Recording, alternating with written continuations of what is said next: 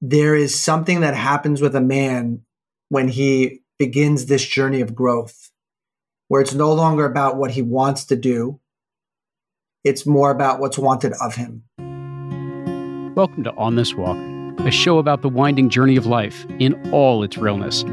I'm Luke Iorio. Please join me and my brilliant heart centered guests each week as we look to navigate this journey more consciously and authentically, uncovering how to tap back into that sense of connection with self, with soul, and with something bigger than ourselves. Now let's go on this walk. Hello, and welcome back to On This Walk. I've been looking forward to sharing this one with you for a while because uh, it took a little bit for me and my guest to sync up our calendars to actually be able to make it happen. And I think the reason why I wanted to share this one was because my guest, David Mehler, has such a beautiful and powerful masculine heart and presence. So let me give you a little introduction and then some real background. So today, after over 25 years of experience in identifying root cause issues that underlie the heaviest problems in men's lives, he runs an organization, one that he founded in 2015 called Man on Fire. You can actually find all those details, Man on Fire's details, et cetera, down in the show notes. Now, Man on Fire is focused on guiding men who, from the outside, seem to have everything going on they're running at top speed in their career, business, life. But from the inside, they're actually drowning in a kind of feeling of internal despair, of disconnection. They're running on empty. David wants them to be the kings that they were born to be. And you can feel that when you watch him work with these men, because he holds this unbelievably powerful space and presence that helps these men step forward in their lives, to have the courage to face the pain and the hurts that have stood in their way. Now, some background. You see, I actually first met David, I think it was close to probably nine, maybe even 10 years ago, through a mutual friend. I kept hearing, I was at my friend's event, and I kept hearing him talk about and point to this guy, David Mehler. He's why I've got so much energy up here. He's why I can keep going. He's why I feel so connected. So after hearing this for a couple of days, I finally grabbed David on a break and I asked, What the heck do you do? He never, Ted never said what it is you actually do. And so David kind of smiled and he said, listen, just meet me at the end of the day, at the end of the end of the night that, that we're here for the event, and I'll give you a session. Well, I came back and he kind of lies me down on this, this chiropractic table, and he proceeds to light me up like a Christmas tree. Now, this was not chiropractic, it was a little different than that. I'll, I'll describe that in a moment. But seriously, he lights me up in such a way that he and his partner, now actually his wife, had to help me off the table and laid me on the ground afterwards so I could just resettle into my body for everything that was moving and shifting around at that second. And I spent even the rest of the next couple of days just walking around like I was floating. I had been lighter than I had been in ages. So at that time, David was practicing something called network spinal analysis or NSA, which is also called network chiropractic which is more of an energetic approach to helping the spine unwind and realign. We're going to talk actually about the the unwinding as part of this episode as well because it has to do with the way in which we posture ourselves and take on certain patterns, energetic patterns within our lives. It's really interesting. So anyway, I loved the approach that David took and it was fortunate enough to find out that his practice was just in New York City. I live in northern northern New Jersey, and so I was able to go and see him. And actually, I loved the approach so much that I ended up bringing my whole family to see him pretty much every Saturday for close to like 18 months. So what I saw with David's work even then was his ability to recognize and tap into those energetic patterns that are present in your life, as well as the ones that are just keeping you confined. And so he was able for me to bring my attention to these issues around time, around trust, to the ways I was bending myself to please others. And he was also able to help me clear some of the blocks that kept me from being much more deeply connected to myself. In fact, he was one of the first to really start helping me clear the way so I could access my vulnerability and share from that place as a means of strength as well as from confidence. And so today, we're going to take a walk through David's world. We'll talk about some of, of this work. We're going to talk about some of those patterns. We're going to chat certainly about his work with men, their struggles, their purpose, and a whole lot more on this walk. So please enjoy this. I know I did. If you're new to us, do me a favor, make sure you hit subscribe so that you never miss an episode of On This Walk. And now Let's go on this walk with David Mehler and let's get connected. David, I want to thank you for being here on this walk. I think, as you know, I've been looking forward to, to having you on here for quite some time. I'm glad that we finally get the chance to do this. It's an honor, and I'm grateful to be here. Fantastic. One of the places that I think would be helpful for us to begin is if you would share just a little bit about what I think you've described as kind of your first conscious awakening experience, because it was really what introduced you to the deep work of NSA, which I just mentioned a, a little while ago in introing the show. It kind of introduced you into that path. And I was wondering if we could start there. Yeah, thank you. In 1994, I believe I was around 26 years old.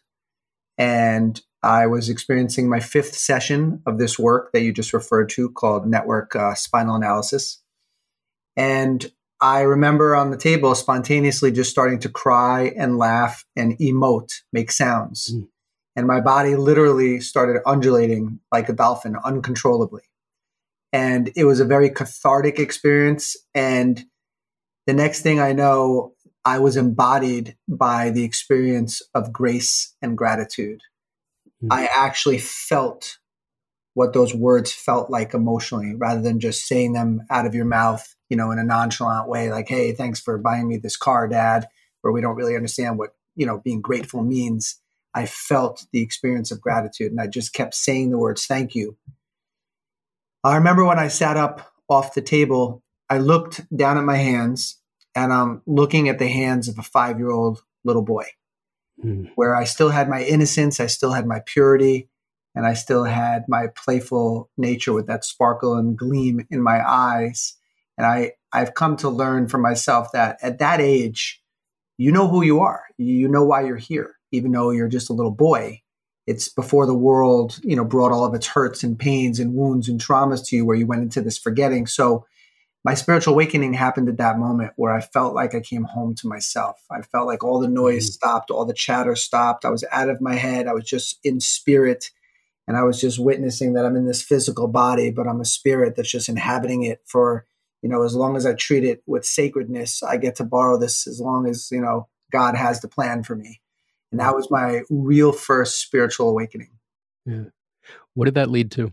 Well, what came out of my mouth next which I don't think I said it consciously. So it just came out and I was observing that it came out yeah. was you need to learn how to do this. Meaning this experience that I just had, I was flooded with the emotions of everyone needs to experience this. Yeah. And I dedicated, you know, the rest of my life to learning the art of that mm. particular work, of learning how to really work through a person's spine and help them connect patterns that are happening in their body with patterns that are happening in their life and take away all the armoring, take away all of the insulation that was put there to protect them, but is keeping a human being from being the fullest expression of themselves. Mm-hmm. And it's been a magical ride ever since, but that's what happened next. Yeah. So I want to get into what that opens up in the way of, of exactly where you went in terms of the patterns within people's lives and, and within our fields. But before we go there, and a quick just word to everybody is that I had the pleasure and honor actually specifically working with you, but experiencing NSA for a period of time and experiencing it with my whole family. And it really was a an extraordinary experience of what this be is able to begin to unwind as well as open up within you some of the words though that you used that I'd love for you to create some further distinction around because this is something that I've experienced both through this work but through other forms as well was the difference between feeling and even embodying that grace and gratitude and it not just being a thought or being words. And I think there's a, a very important understanding of what that really truly means that is a a bit of a wall for a lot of people to be able to experience right now. I think it's fair to say that most of us would acknowledge that, or at least men, much more so than women, have a tendency to live in their head. Yeah. And it's a safe haven. It's a place that we've retreated to because the past and its traumas, its hurts, its wounds are stored in the body. So there becomes a point where you say, Well, I don't want to feel that. I don't want to look at that. And the escape that we go to is up into the head. And then you you hear expressions like analysis paralysis or get in your head, you're dead.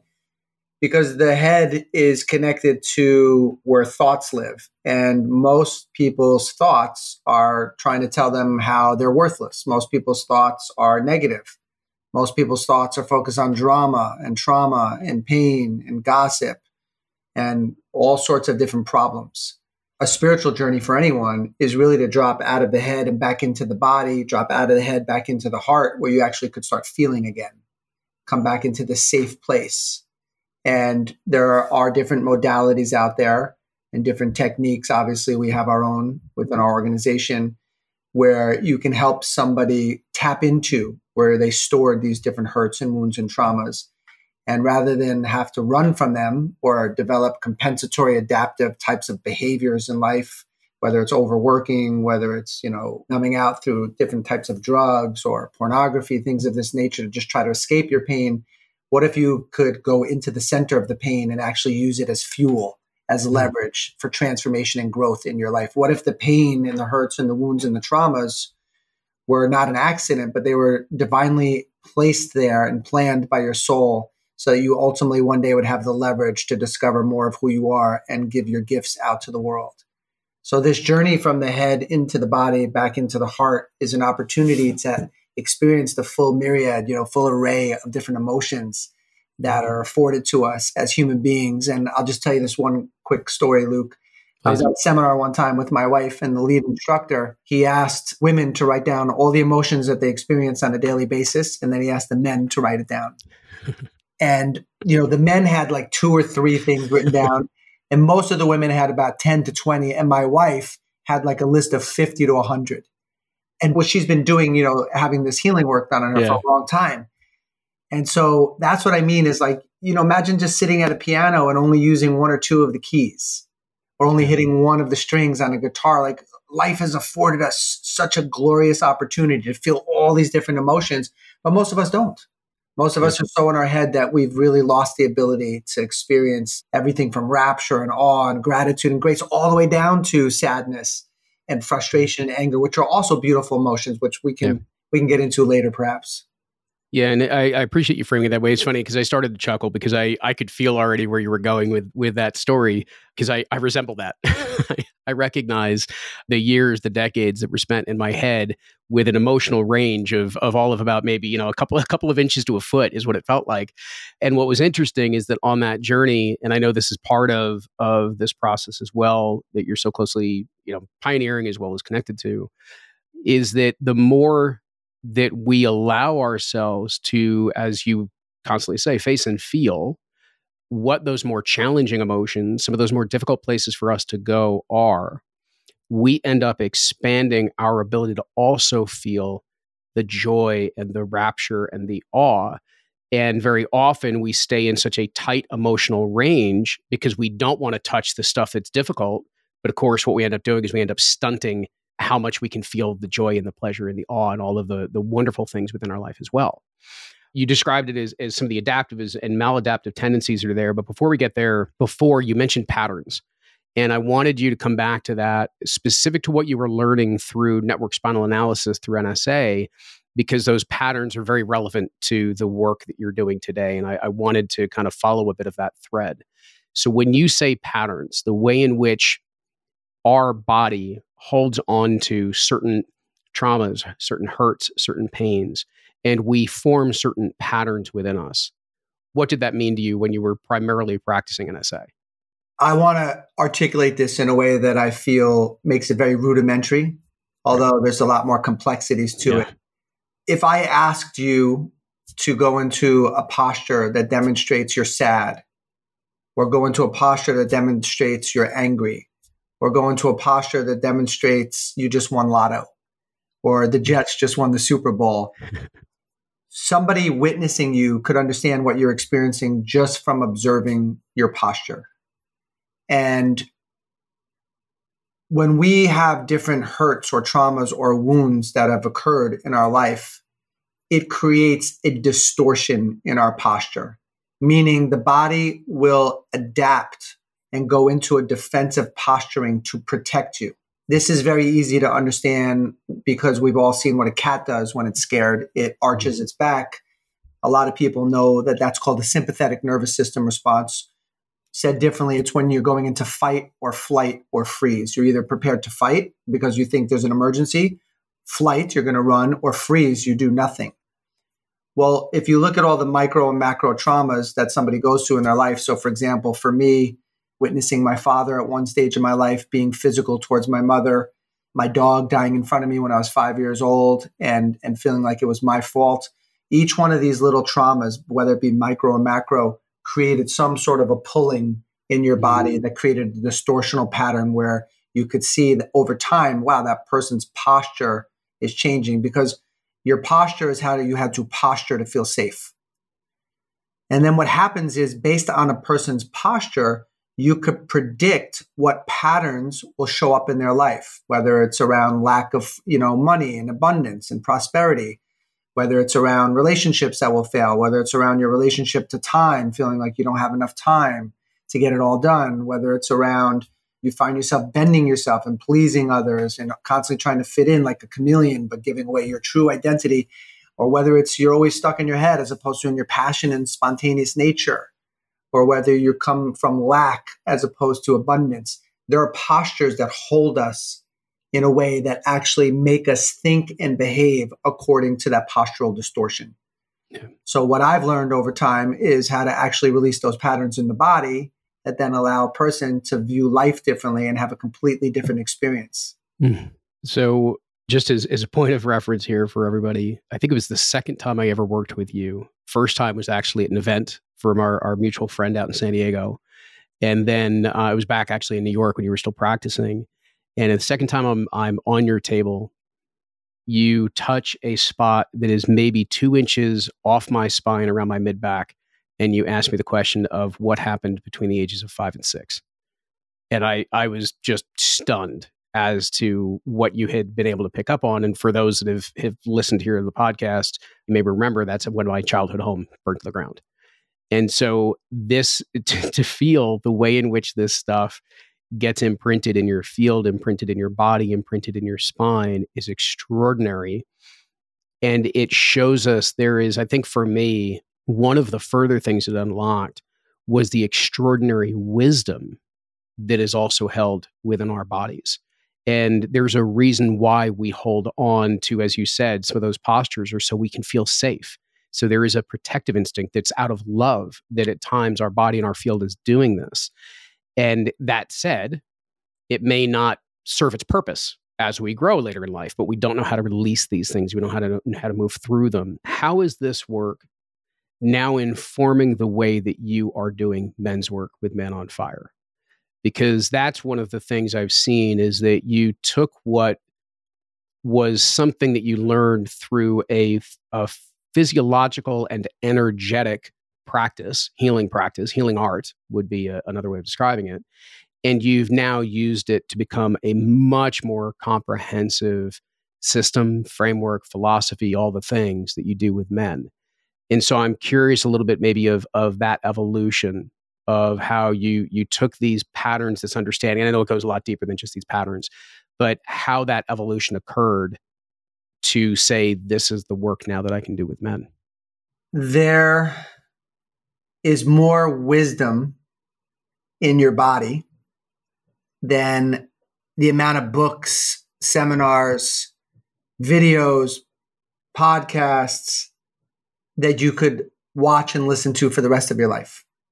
The body holds the treasure chest of wisdom. Yeah. And what's happening in the world is that we are overwhelmed and overburdened with too much information, but we're wisdom deprived. Mm-hmm. And what that means in English is people don't lack information to make change. What, what they're lacking is the ability to actually make the change, the action and the leverage to do so is in the body, not the mind. Otherwise, every, anyone that is overweight would just start eating healthy and would exercise because they have the information. That's what I need. They could hear it from you or from me, and and it became very obvious to me that no matter how much great suggestions, great advice you offer up, new perspective to somebody, to some degree it lands. But then what's going to change? And what I found in you know 30 years of being around healing and transformation is that nothing will change until it changes in your body. because the body will give you the visceral reaction and will show you how far you've really come, not the words that come out of somebody's mouth, right? The mirror never lies and your body never lies. But the words that come out of your mouth, they can always lie. So somebody could say, Oh, no, I've forgiven him. I've forgiven this person that attacked me or that molested me. But yet, if you were in front of that person, your body might paint a different picture. So, my background is in understanding that if I want to help somebody truly have a breakthrough, it's not going to come from what I'm telling them. It's going to, going to come from me helping plug them into the wisdom that's in their body and find where do they have the leverage? Where do they have the fuel to make the change for themselves? And I want them to discover higher truth. I can give them truths, but what are they going to do with that truth if they're in a physiology, if they're in a body that can't necessarily incorporate it into their life yet? So the posture will change in accordance with when there's a safety to live into that new posture mm. which is why I'm not trying to prematurely take somebody out of the posture they're in because it might not be the right time. But to watch them start to change it because they plugged into their body and they dug into where they buried the stuff. I'm like a professional archaeologist, Luke. Like, you know, I loved Raiders of the Lost Ark when I was a kid. So like I want to find the buried treasures. So I'm I'm amazing at helping somebody dig into their body and find where did they bury the goodies because that's where the wisdom is and that's where the yeah. opportunity for transformation and growth lies. Yeah. That line specifically of them finding the safety to live into that new posture. Talk about a wisdom that drops in is that so often, you know, kind of as you're describing, we have the ability to connect to any amount of information that's out there. We can accumulate knowledge over and over and over again. We can hear these truths drop around us and even, you know, bounce against our mind over and over and over and over again. But until it integrates to a level that we feel safe, that we can feel trust back within ourselves. And until we can feel the coherence that begins to be is a felt experience inside of us, we're not actually going to fully integrate it and be able to move forward and incorporate it and act from that place within our lives. And so I'm, I'm really glad that you you explain that from that lens of feeling the safety. It's something that we miss. I think the other aspect that I'd love for you to share just your perspective on of the relevancy of what this approach, your approach, is to where we are to where men are right now. And let me preface that with a lot of what we've gotten into on on this walk and what I've shared about my own journey that's been fundamental and how very much my my work has gone deeper through these years is more often than not, I want to help people find the way to begin to listen to that inner wisdom that is deep within themselves and help them clear away anything that's allowing them, that's not allowing them to hear, to connect, to really truly feel what's actually there so that they can lead their lives from this much deeper truth, wisdom, love that exists within them. And I hear so much of exactly that in your approach in connecting people back to their own healing, to their own power, to the way that they can move forward, the wisdom that's innate to them, and your approach to helping them do that. Why is that so relevant right now? Because I see this as really, really, really vital for what's going on in society right now. Yeah. We all have the ability to tune into the frequency, the radio station of, you know, rapture, of awe, of omnipresence and we're like a frequency, right? We're just giving off a signal. But when you have all these traumas that are buried inside of you, it creates a distortion. So now you're tuned into mm-hmm. the radio station called "Let me show you how to screw up my life." let me show you how to, how to have an affair, or how to have a problem with alcohol, or how to have a porn addiction, or how to crush it at work, but not know how to bring the same level of success and presence into my marriage or with my children. So all these different hurts, wounds, and traumas creates a, a, distortion in the frequency, distortion in being able to hear the true signal of who you are as a human being. So, what does that mean? Well, that means that that we have become disconnected from being in our hearts.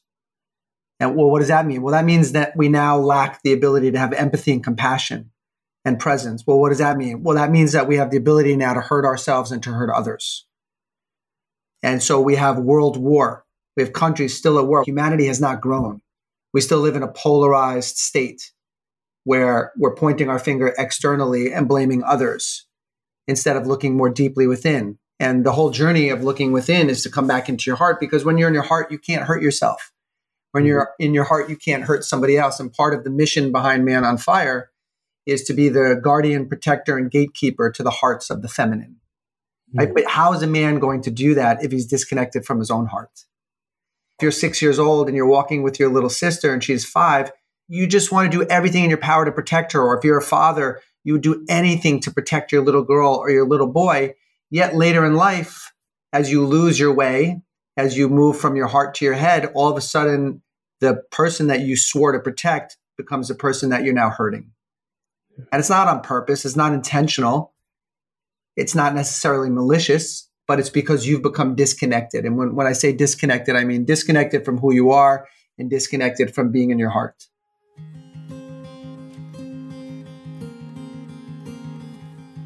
Disconnecting from our hearts and moving into our heads. this is an all too familiar path for me. For me, I think it happened fairly young. Although, as even David talks about, this is probably true for a lot of people because we tend to enter the forgetting phase of our lives when we're just five to seven years old. Well, for me, it began with that fire that burned out our family home. Being in my body, my heart, my emotions was just simply too painful to consider. It was too unsafe. So I retreated into my head. And I also know that's completely normal. That's not an unusual thing for most people to do. Our minds are where we go to try to keep ourselves safe to try to control, to try to manage and cope. We retreat from our bodies and disconnect because within our bodies and hearts is where we have to feel the discomfort, the pain, the hurts, the trauma that come with being in a human body in this life. Our minds begin to form a wall between us and the felt experience of life. You see, it's like it creates a buffer so we can try to only let in what it wants to allow us to feel, what it believes is safe for us to feel. And then the mind wants to uphold the status quo, believing that sameness or familiarity equals certainty and that that equals safety. All the while, we stay disconnected from the most beautiful elements of what it means to be human, our hearts, and to be embodied. For me, starting in my mid 20s, right after 9 11, I began a journey to get back into my body and into my heart. It took a while to get there as my mind was really good at letting me have some of what I was looking for while it could remain in control and it could guide the experience that it wanted me to have. And don't get me wrong, it worked out in many fortunate ways, but that was just the beginning of my journey. Whereas today, if someone were to joke with me, you're out of your mind. I say, thanks. It's taken me decades to get here. you see, the leg of my walk that really began reconnecting me in this deeper way to my body and to my, my heart was initially through my study of mindfulness. Because the, the approach that I went down it had a specific focus with somatic meditation and then ultimately compassion based meditation and mindfulness as well. So, to get back into my heart, I had to start to feel and sense directly again. I wasn't focusing on what I was actually connecting to with my senses, nor what I truly was feeling in my body, because up until then, I was going straight into my mind's interpretation of things. It was the stories it would create, the perceptions, the judgments that it would create instead of actually being directly with what I was sensing and feeling. And so, through mindfulness approaches, slowing down and actually bringing my awareness to what I was feeling in various parts of my body in the present moment, it allowed that reconnection to begin. You see, to feel without interpretation or judgment. That's what I was actually after to touch life directly. I then also started various mindfulness practices that would allow me to just focus on one of my senses, such as what I was hearing with my eyes closed and being with the sounds as they would rise from and fall back into silence. Other times I would focus on what I felt on my skin and could feel with my hands or feet or any part of my body. This would slow me down to both appreciate as well as more directly perceive what I was connecting to.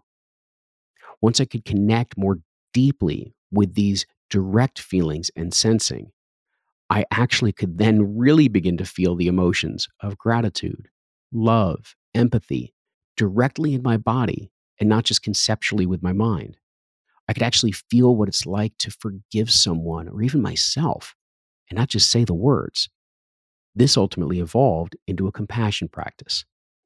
See, when we go on a journey like this, it not only reveals just how much we can actually be present to and what's actually occurring before any interpretation or judgment is applied, it also begins to reveal to us the workings of our own minds.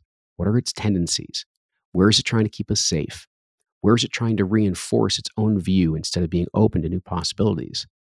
The mind can be a beautiful and powerful tool for us, but it can also ensnare us as it wants to keep us safe, certain, and focused on problems for the sake of either solving those problems or because of perceived danger. It's the interpreter of our nervous systems, which are all too often dysregulated and on overdrive.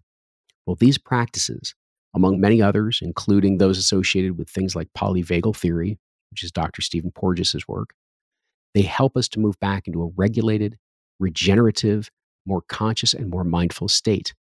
From there, we can receive information not through a filter or our on alert systems, but we can receive information from our bodies, our hearts, our energy, as well as our minds in a clear and calm state. This opens us up to a great many more possibilities for how we can navigate our lives and, in particular, our relationships. Now more than ever, we need those calm and clear minds, but interestingly enough, the best way to get there is through your body and most definitely through your heart.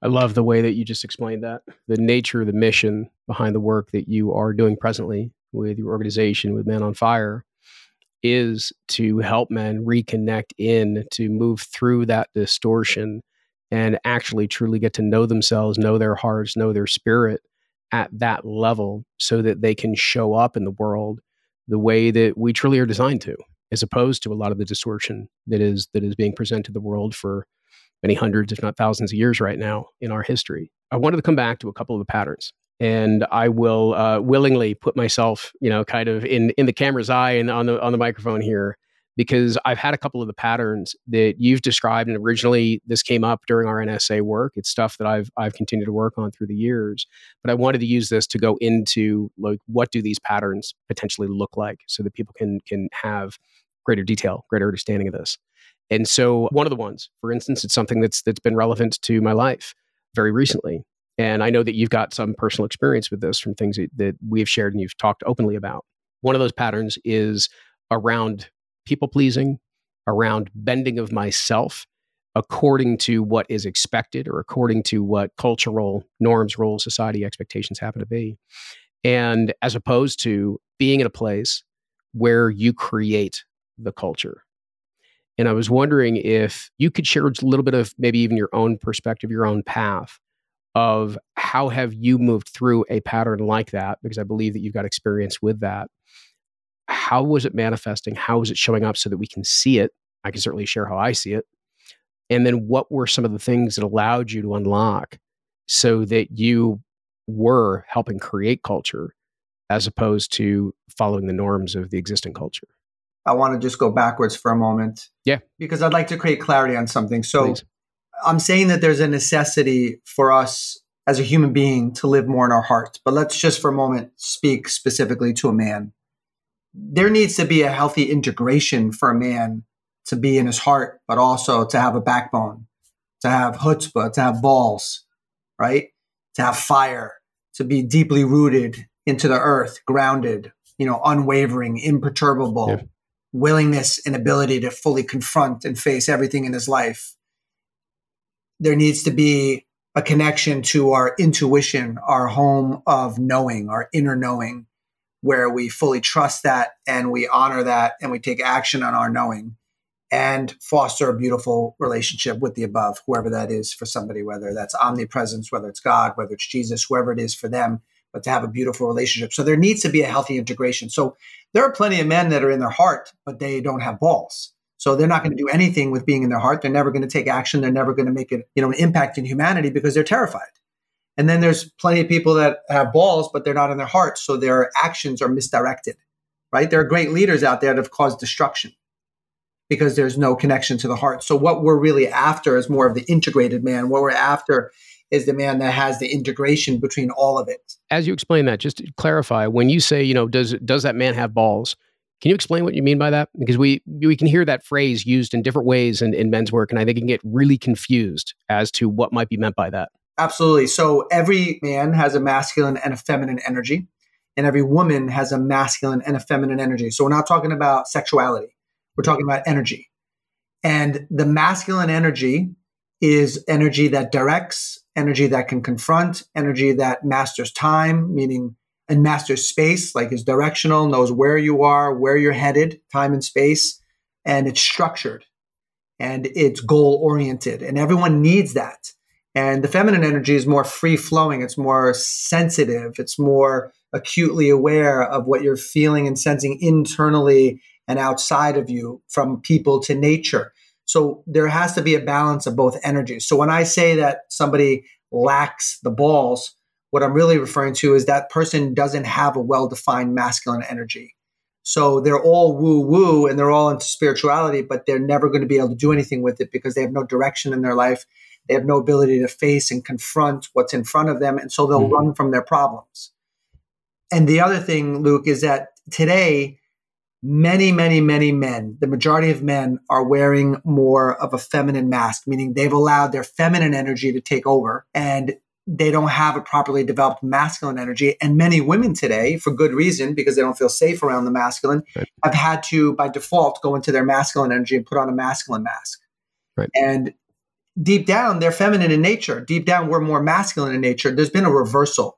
There's been a wearing of masks, and it's created problems. It's interesting to hear you say it that way. That that you know there are men wearing much more of the feminine mask in in this point because obviously a lot of what is also perpetrated in in culture, media culture, and everything else is toxic masculinity, where masculinity, unchecked as it were, and very imbalanced, very unconscious, very much in shadow, is showing up and creating all of these these challenges inside of the world. It's an interesting dichotomy to hear you frame it that way. Well, I'm a big fan of anytime we're going to use a word, it's important that we define what we mean by that word. So if I, if I use the word energy, or if I use the word spirituality, or if I use the word God, if to use the word toxic masculinity. So to me, toxic masculinity is either using force, meaning like being overly alpha to compensate for you feeling inadequate. And mm-hmm. so you're forcing things in life and you're forcing your energy on other people. And that's part of being toxic masculinity. And the other yep. form of toxic masculinity is you don't have a backbone. And so you've gone too into the feminine, too into woo woo, too into sensitive, which is a beautiful trait to have. But if it doesn't have an integration, it becomes toxic. So then what happens is the man becomes a pleaser or a yes man, or next thing you know, he's turning his wife into his mom and he's seeking her approval. He's codependent, he's frenetic in his energy, and he doesn't know his value and his own worth without externally sourcing it through other people's approval. That's toxic. Because that's yeah. harmful to himself and harmful to the relationships that he's in. So I just wanted to yeah. be clear on appreciate that. the word. It's important that we clarify it.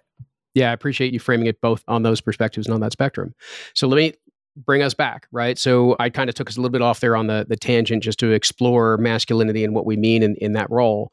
What you were talking about to come back to what I was asking around some of the patterns around bending of self, culture, et cetera, was for the masculine to have a much more integrated energy, much more integrated presence in who it is that they were. So earlier we had discussed that due to the uniqueness of people's hurts, wounds, and traumas, you know, micro and macro traumas. Like macro would be sexual abuse, macro would be, you know, your father left home when you were one or you were given up for adoption. Macro would be you witnessed physical abuse, right? So there's macro and there's micro traumas. And what ends up happening, as I had shared earlier, is that in that moment, your body goes into a fight or flight distortional pattern and so, to keep it very simple, your body either gets pulled very similar to the way a fishing rod will bend that's pulling in a heavy mm-hmm. fish, or it gets, starts to get torqued or lat- and laterally kinked. So, if you look at your family or you look around at your friends or you look at anyone that's you know 35, 40, 50 years old, you start to progressively see somebody's posture changing and you say, oh, well, that's just a product of old age. Well, no, it's not. It's a product of somebody has had a lifetime of stress and trauma and never learned how to dissipate it and discharge it. And mm-hmm. so now that person is in more of a vigilant state. And in that vigilance, they're perceiving the world through the lens of that vigilance, meaning they're not really in reality of what's happening around them. They're in the reality in accordance to the postural distortion that they're trapped in.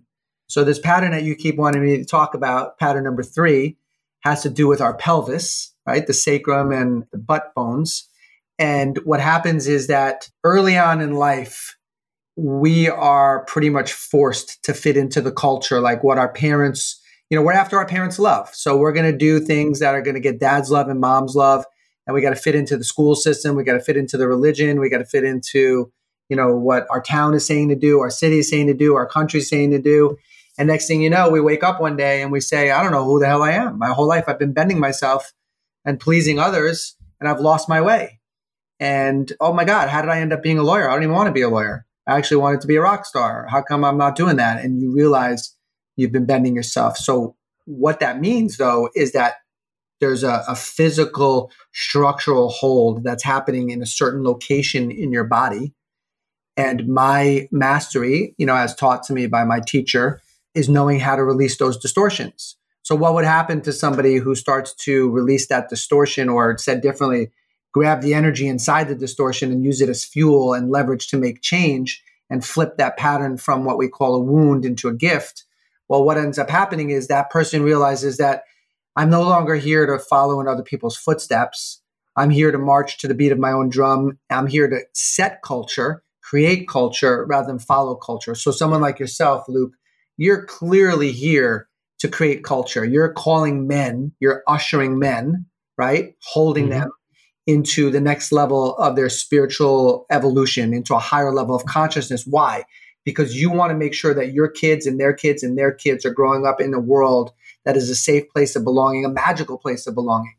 So you're here clearly to no longer fit in. And it's not like you're trying to fit out, right? It's not like you're being defiant, but you're realizing, you know what? the rules that were placed upon me no longer serve who I am as a spirit, as a soul. And I no longer wish to say moo because all the other cows are saying moo. And you've had the courage to then walk in your own path and take others on this walk and start to illuminate this so that we can live in a different world. I appreciate that. I very much do. And it it acknowledges and is part of the reason why I wanted to speak to you about this particular pattern because there is in what has all I can only describe as my experience and the perspective I have from that experience. More and more individuals, men in particular, has been our focus, but I see this very true with with women as well and women that I've worked with are arriving at this point. and it seems i don't know maybe it's just because of the exposure but it seemed more as much now as ever more people are arriving at this point feeling like the rules we've been playing by, the norms that we have agreed to, the culture that has been doesn't fit. Doesn't fit me anymore personally. It's not really beginning to fit my family. And that kind of collective pressure seems to be bubbling out more and more. Now, we can't change the collective without changing ourselves. At least that's my perspective, anyway, right? In my experience. I'm curious if you could speak to a little bit. I, I really appreciated you use those words dissipate as well as discharge. And I was wondering if you could take us into a little bit of how we actually do that. And I know we're here on audio for for most people who are listening in, so there might be some some limitation anything that we can do. But I was wondering if you could speak to how do we create that? How do we create that that dissipation? How do we create that discharge once we find that energy? How do we make that shift? Well, I'll give it to you first in a very generalized way where where anyone at home could already start to do this. Great. And then obviously if you get exposed to the different types of modalities that I that I use at our events as a form of facilitation to support and create breakthroughs in the men, that is more detailed, more nuanced, requires more specificity and refinement. But on, but general, cool. generally, I'll give you a classic example. Somebody might have had a stressful day. They might have gotten some bad news. Things happened at work that didn't go their way. One of their kids is getting sick or their wife is upset about something. Let's just say a man in this particular case. Well, most likely he's got all that in his head. It's just all bottling up in his head and maybe he'll he'll start to you know talk about it out loud and maybe he'll start to excuse my french he'll bitch and he'll moan and he'll complain but that will never move the energy what needs to happen is he needs to be real with what am I really feeling in this moment? What he's feeling is frustration. What he's feeling is anger. And so what has to happen? He has to open his mouth. He has to make the sound of what he's feeling. Obviously, you don't go screaming at somebody. Obviously, you don't go hitting somebody. You don't hurt yourself. You don't harm another. But you got to get with that energy. So, an example that's playful, Luke, is you know, I used to watch a lot of cartoons. That was my form of pain management mm. to get away from the chaos in my home as a, as a little boy. So, there was this one Tom and Jerry episode where they were babysitting a little, you know, a little baby. And Jerry takes a hammer, Jerry the little mouse, and he slams Tom in the foot. And Tom didn't want to scream in that moment because he didn't want to wake the baby. So he opens up the door, runs up a hill, and just screams out all the pain. Discharge, dissipate. That's what I mean. But how many of us have so many things happen from physical to emotional where we don't dissipate it and don't discharge it and we don't make the sounds because yeah. the culture doesn't support that, right? Unless you're in an emergency room or you're in a football game, right? Yeah. You're not allowed to make sound without people thinking there's something wrong with you. So yeah. when we speak about dissipate, when we talk about discharge, we're talking about just being real with the emotions that are bubbling under the surface that later in life, for some reason, has become more socially appropriate to show up as the heart attack, cancer, stroke, Alzheimer's, Parkinson's, you name it. All that is, is all the energy that's been bottled up. It had nowhere to go. The bound energy imploded, as opposed to you finding a healthy way to get with that energy. And more than likely, it's just through sound. It's just by moving your body a certain way and letting sound come out of your mouth. For everybody listen, this is something that I used to do in ways that were supportive, but it got much more refined and, and part of that very directly to David's help and service with with me. I used to, you know, and still am very much into exercise, right? So I want to move my energy. I want to dissipate. I want to discharge. I want to do things. And so I would take it out on a run. I'd take it out on a workout. I'd lift some weights. I'd do those things. That's great. Okay. It definitely it's it's part of moving and, and re-energizing your body. That's great. But the distinction I want to make here is that when we connect that discharge to the specific feeling, the specific energy that we have going on, and then connect it not only to the physical activity, which might bring breath and movement, but to vocalizing, verbalizing, giving off a sound, whether it be grunting or crying or whatever, yelling, whatever it's going to be in a healthy way, right? Not at people, but in a healthy way. You're specifically tying that discharge to the specific feeling and energy that is in your field at that moment. And I want to bring that up just because there's a lot of, you know, what I've experienced in a lot of the well being and, and wellness type patterns and trends and whatnot that are out there, all well meaning. Great. I love the fact that people are outdoors more, especially after the pandemic. I love that there's, you know, a little bit more exercise and fitness conscious and health consciousness that, that is emerging within our population. And at the same time, this is about facing and feeling and working with the specific energy the specific hurt, pain, trauma, challenge, stress, whatever it is that's there. And so I just I, I wanted to clarify what you were bringing up there from my my vantage point, from my perspective, because it's made a big difference. I know what it's like to go out and disappear on a hike for three, four hours. And believe me, I am happier when I get back from that hike. But it doesn't necessarily get at the root or the direct discharge of the energy that I'm experiencing at that particular second you know, for those listening, what Luke is sharing is that, you know, if somebody, God forbid, had cancer and they tell the patient, well, look, you know, we have this laser and we know how to get it down to the millimeter to only eradicate the cancer cells at the depth and the, and the actual location that the cancer lives, right? You don't want to radiate the whole body. You want to go right to where the cancer is. Well, these hurts and these wounds and these traumas, these life experiences that we've stored in the body, right? Uh, just imagine like there's this perfect mirror and it shatters and the fragments scatter throughout the body. And your journey through life is about mm-hmm. putting the mirror back together. But you got to go find where all the shattered pieces are. So there is a physical location.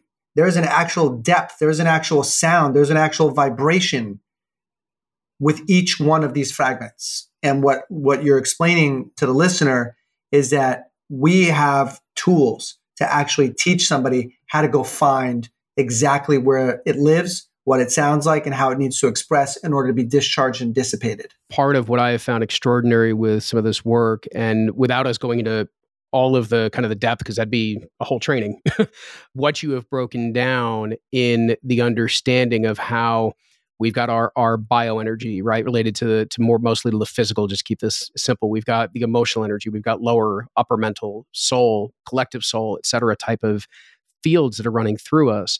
And the fact that what I've witnessed you do, witness you teach, and then experienced myself is how through these different phases, through these different stages, and the way that consciousness is integrated throughout the whole of our field, we're able to recognize if we make a change within that bioenergy, there's certain feelings, literal clicks, and little changes that we're going to feel stretching out inside of our bodies. If we change emotionally, other things are going to change within our bodies. We experience something at the lower mental, upper mental, other experiences are going to happen. And it's all of those connections that to me, it's as if you are providing a map that we have not been provided before so that we can begin to recognize through our physicality, through what we're experiencing, through our language, through certain patterns that we can witness within all of these things, we can tie that together and be very pinpointed in the way that we work with what needs to be released. And it's going to go on for a while, right? We don't fix five things and then all of a sudden we're we're good. There's a whole lot of shards of that mirror that we are still putting back together again so that we can see the whole image once more. The other aspect, I think this is tied to this issue around culture that we've been speaking about, but maybe you'll take this in a different direction. And I'm going to direct this very specifically to men, is that we're really questioning our purpose at this time. And I hear this, it's a frequent conversation. Now, part of that is because of the work that I do and people come to me with these types of conversations, but it's also well outside of that sphere of, of conversations that have come up, where a lot of men seem to be coming back and trying to redefine what purpose is to them and to their life right now.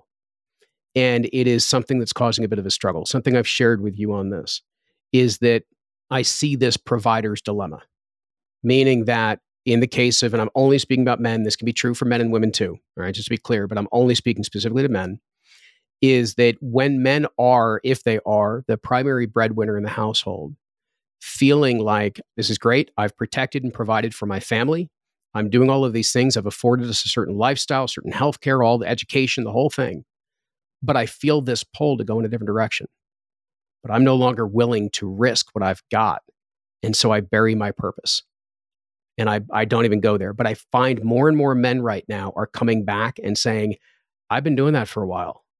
This isn't going away. There's this inner something that I don't even know what it's calling me towards, but I'm really struggling to connect with the fact that there's a bigger purpose or something in me right now that feels like it needs to be addressed.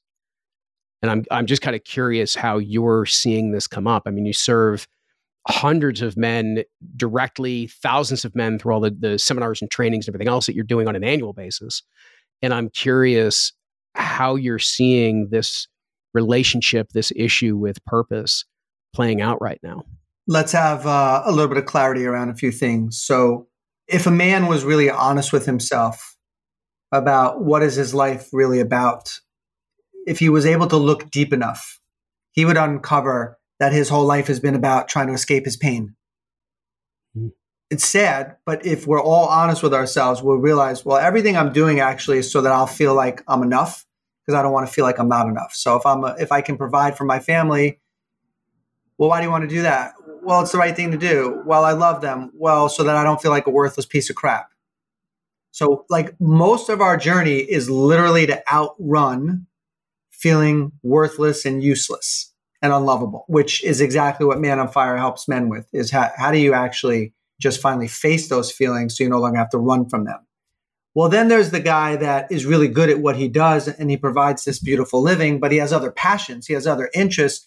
And like you said, the provider's dilemma, well, how do I leave the thing that is provided for my family and puts my kids at sleepaway camp and in a private school and afforded us this winter house and summer home and regular home and I can also have my parents move in and take care of them like I can't give that up.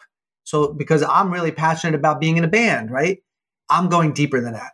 I'm saying that there is something that happens with a man when he begins this journey of growth where it's no longer about what he wants to do.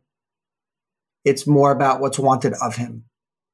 or it's more about what's needed of him or from him for the world, for humanity. So to tie in the, the six human needs, which was further evolved by Tony Robbins from Maslow, in working with billionaires, millionaires, and homeless people, no matter what country somebody comes from, he said we all share the same six human needs.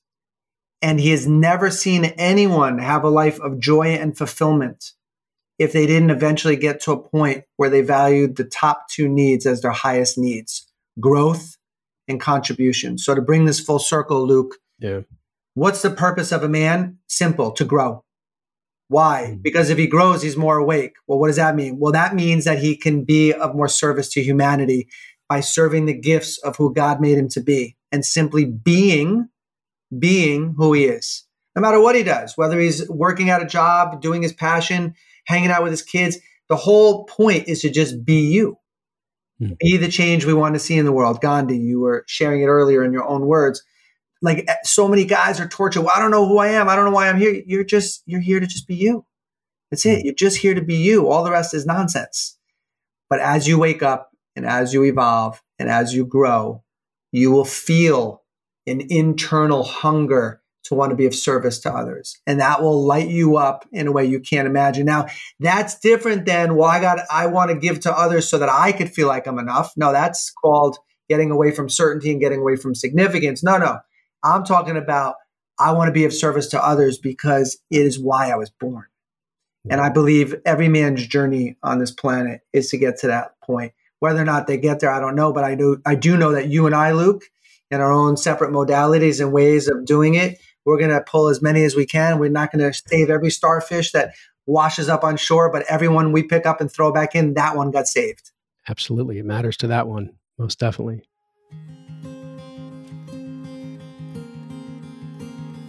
Okay, so I dropped in this big issue that we could devote many episodes to the provider's dilemma. Let me touch on this just a little bit further for the moment. So I framed this as the provider's dilemma that being the primary provider for your family and yet feeling pulled in a different direction, but you feel trapped. You need to keep doing what you're doing for the benefit of your family. Hence the dilemma. I know I have faced this one. It's frankly, it's how I recognized it when it came up for me. For a long time, as it would come up, I might dream of alternative paths, of new journeys, of throwing caution to the wind and just going for it, even. And yet, I'd never act on it because, again, I was providing for my family and I was not going to risk that. So, what had to give? Well, part of my notion about what I needed was misguided. Quite literally, it was misdirected. Nearly all the time, the idea of purpose is connected to what we do in this world, meaning what we do for a living. We focus on purpose as an external activity that's meant to give us this internal feeling of meaning and value. Well, I had it reversed. As David said, you want to emphasize who you are no matter what you do. David has shared and you know talked about how man's purpose is to grow. And I very much do think that's true, but in a specific way. It's to grow into who you really are, which again comes back to connection as we spoke about earlier. Getting connected to the truth of who you are, to the truth of your experience, and getting connected to what you're really meant to bring and give to this world through who you are, not simply what you do. The starting point for the provider isn't finding a new source of providing. The starting point is finding yourself, finding authentically what matters most to you, finding what supports joy, ease, and peace to just flow within as well as from you, to finding the presence you bring to life when you have no masks, no agenda, no judgments, no concerns, no attachments, so that you can just bring who you really are directly into this moment and into this interaction. Once you know what that is like, then it's a matter of how can you bring that, bring the truth of who you are into all you do, including what you happen to be doing for a living. It's funny how many people I know actually never even needed to make a change but simply needed to find themselves. And then they fall back in love with whatever they, they were doing because they're bringing more of themselves into it. Or maybe they realized what they were doing was completely fine because outside of that foundation, outside of what it provided for their lives, they had so many other passions and pursuits that they could pour themselves into that they had the space for. For others, still, it was a time of change. But most of them did it through exploring and trying new things on before making drastic changes. For those that were able to jump ship entirely, they created the means for themselves to do so, so that they could have many months, maybe even six months, maybe even a year to explore, to take some space, to experiment, and then re enter whatever path they chose, but with their head up and their eyes and hearts wide open so that they wouldn't lose themselves again in what they were doing for a living. We each need to understand our purpose is to be who we are meant to be. And then, as my teacher would also describe, next comes finding the best aligned vehicle or vehicles, as it could be more than one, to carry that purpose. That purpose being you. Now let's drop back in with David as we start to wind up our walk.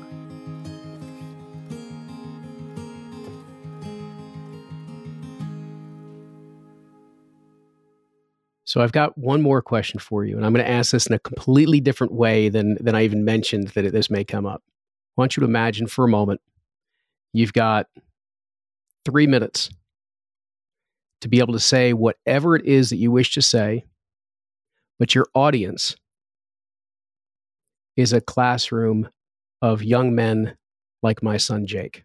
And you're sitting in front of Jake and all of his buddies and you get your three minutes to share whatever you want to share with them to be able to help them, prepare them, support them in whatever way moves you right now. What do you say? Mostly, I would say nothing. I would just be in silence, witnessing them. I'd giggle with them, I'd laugh with them. And what would come out of my mouth is I would let each of them know how special they are, and how beautiful they are, and how important they are and that nobody, nobody can tell you your value other than you. Hmm. Who you want to be in this world and who you are and what you're worth, only you get to determine that. Nobody gets to determine that for you. And I tell them to never lose their playful, pure spirit. And I promise that as they age, they'll be happier and happier if they give more to others and if they give up any form of judgment of another human being and instead replace it with love. That is what I would tell these children that they're here to change the world by never forgetting who they are. We're all kids at heart. Every disease, every pathology is nothing more than we got away from being a kid. Well, David, uh, however many years it was in your early 20s, you had an experience that allowed you to come home to yourself and I know for the journey that you have been on since, it has been inviting people to go on that same journey so that they can come home to their selves. And I want to thank you for the work that you're doing. I want to thank you for sharing that wisdom, your experience, your energy with us here on on this walk. And I want to thank you for sitting down with me because this has uh, been a long time in the works, and it's much appreciated that uh, we finally got here. Thank you, brother. Absolute honor, Luke. I have the utmost respect for you as a human being, as a man, as a father, as a husband, and as a friend. And I'm excited to watch the impact that you're going to have in this world. Thank you. Thank you for joining me for this episode of On This Walk. Before signing off, please subscribe to the show and don't miss a single episode. Also, please rate and review us. This helps me greatly in getting the word out about this show. And remember, this is just the start of our conversation. To keep it going, ask questions, add your own thoughts. Join the ongoing conversation by just heading over to onthiswalk.com and click on community in the upper right hand corner. It's free to join. Until we go on this walk again, I'm Luke Iorio. Be well.